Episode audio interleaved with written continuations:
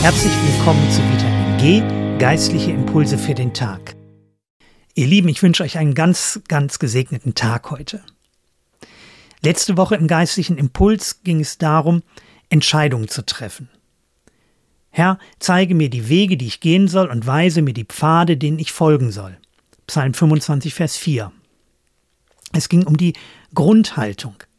Möchte ich geistliche Entscheidungen treffen in meinem Leben? Wie König David? Oder bin ich bereit, immer mal wieder auch ungeistliche Entscheidungen zu treffen? Wie König Saul. Das ist die Frage meiner Grundentscheidung. Das ist die Frage an dich. Welche Entscheidungen möchtest du treffen?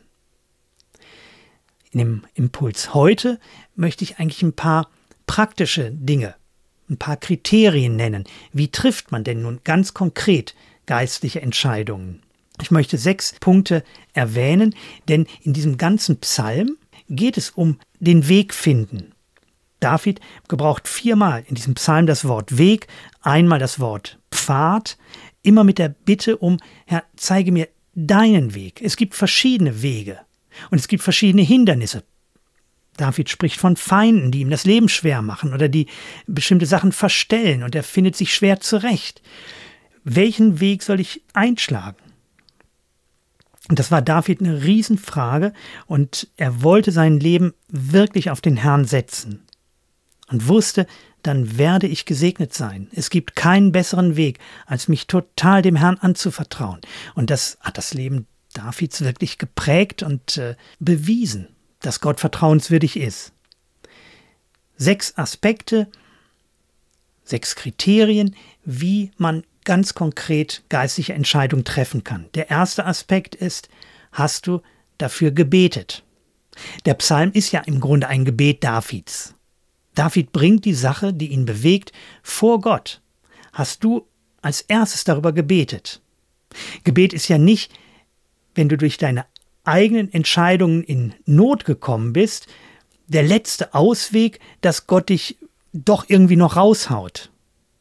Gebet sollte der erste Schritt sein. Wenn du in so eine Situation kommst, wenn es verschiedene Optionen gibt, bete und frage Gott. Und brich nicht gleich nach deinem letzten Wort, nach dem Amen ab, sondern warte, ob Gott eine Antwort gibt. Vielleicht mit einem Bibelvers. Wenn du ihm eine Situation schilderst, nimm dir die Zeit dafür und dann harre aus und warte, ob Gott vielleicht durch ein Bild zu dir spricht, ob er dir einen Gedanken gibt, Gott will antworten. Meine Schafe hören meine Stimme. Das zweite Kriterium ist, stimmt dein Vorhaben mit Gottes Wort überein? Gottes Wort ist ja im Grunde wie ein Wegweiser. Es zeigt dir den richtigen Weg. Wenn du den Weg Gottes gehen willst und wenn du zum Segen kommen willst, zum Ziel, dann wirst du dich nach Gottes Wort richten wollen. Weil du weißt, du kannst dem Vater vertrauen. Das, was er schreibt in seinem Wort, ist das Allerbeste, was du tun kannst. Drittes Kriterium, wird Gott darin verherrlicht. Ein Bekannter von mir hat sich vor Jahren selbstständig gemacht und er bekam einen Riesenauftrag, einen sehr, sehr lukrativen Auftrag. Aber in diesem Projekt ging es um Dinge, die unter christlichen Maßstäben nicht zu rechtfertigen sind. Und er hat diesen Auftrag ausgeschlagen aus geistlichen Gründen hat sich gesagt, ich werde auf den Herrn vertrauen, dass er mich auch anders versorgt, aber ich werde alles, was ich tue, auch in meinem weltlichen Leben, in jeder Beziehung, ich werde den Herrn verherrlichen, soweit ich kann, mit aller meiner Kraft. Und Gott hat es gesegnet. Diese Firma ist gewachsen und ihnen geht es als Familie gut. Gott steht zu seinem Wort. Die Frage ist, was ist deine Entscheidung? Willst du den Herrn verherrlichen? Ist das Priorität Nummer eins?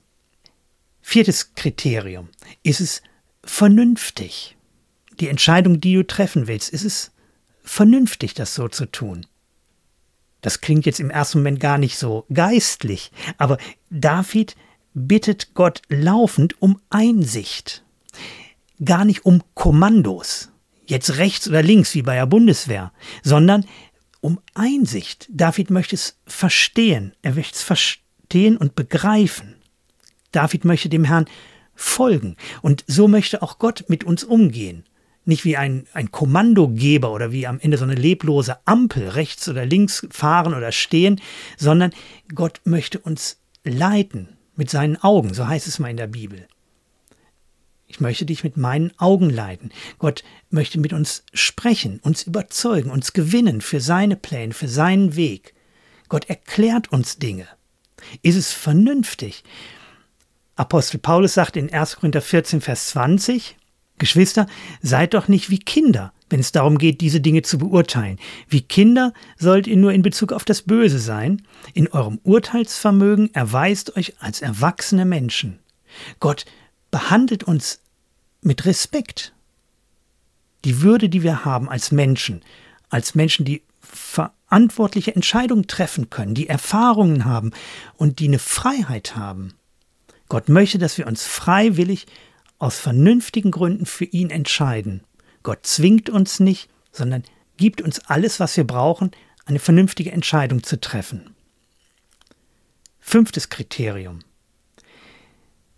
Gibt es unvoreingenommene, geistlich feinfühlige Mitchristen, die diesen Weg für dich sehen, die damit einverstanden sind?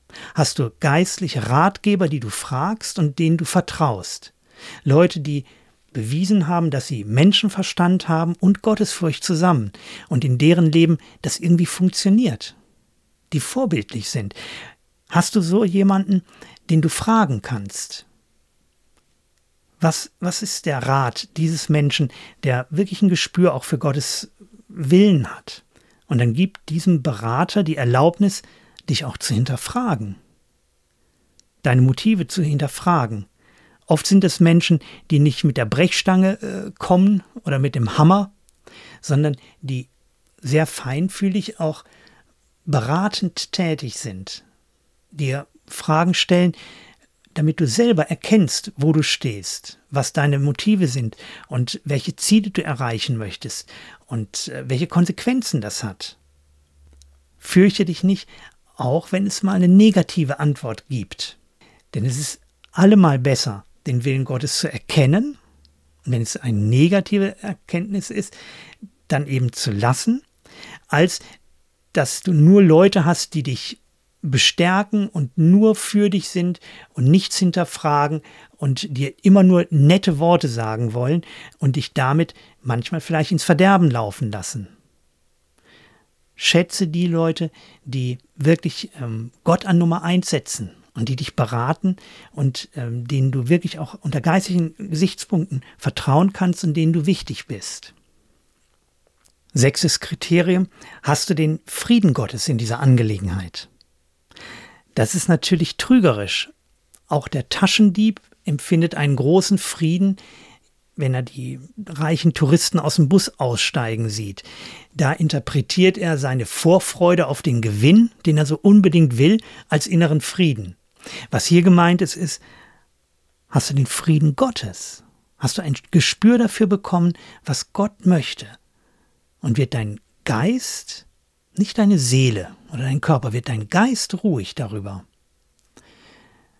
Das erfordert, dass du wirklich den Herrn fragst, führe mich und lehre mich nach deiner Weisheit zu leben, denn du bist der Gott, der mich rettet. Auf dich hoffe ich. Zu jeder Zeit ist das Bekenntnis Davids. Ich möchte es verstehen. Ich möchte wirklich dir folgen, denn ich weiß, du wirst mich segnen.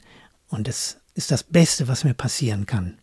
Und darum lass uns diesen Vers nochmal zusammen beten. Herr, führe mich und leite mich, nach deiner Weisheit zu leben.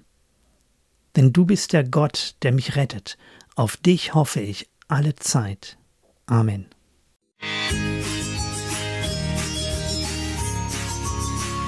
Ich wünsche dir einen gesegneten Tag. Matthias Müller von der FEG Lübbecke.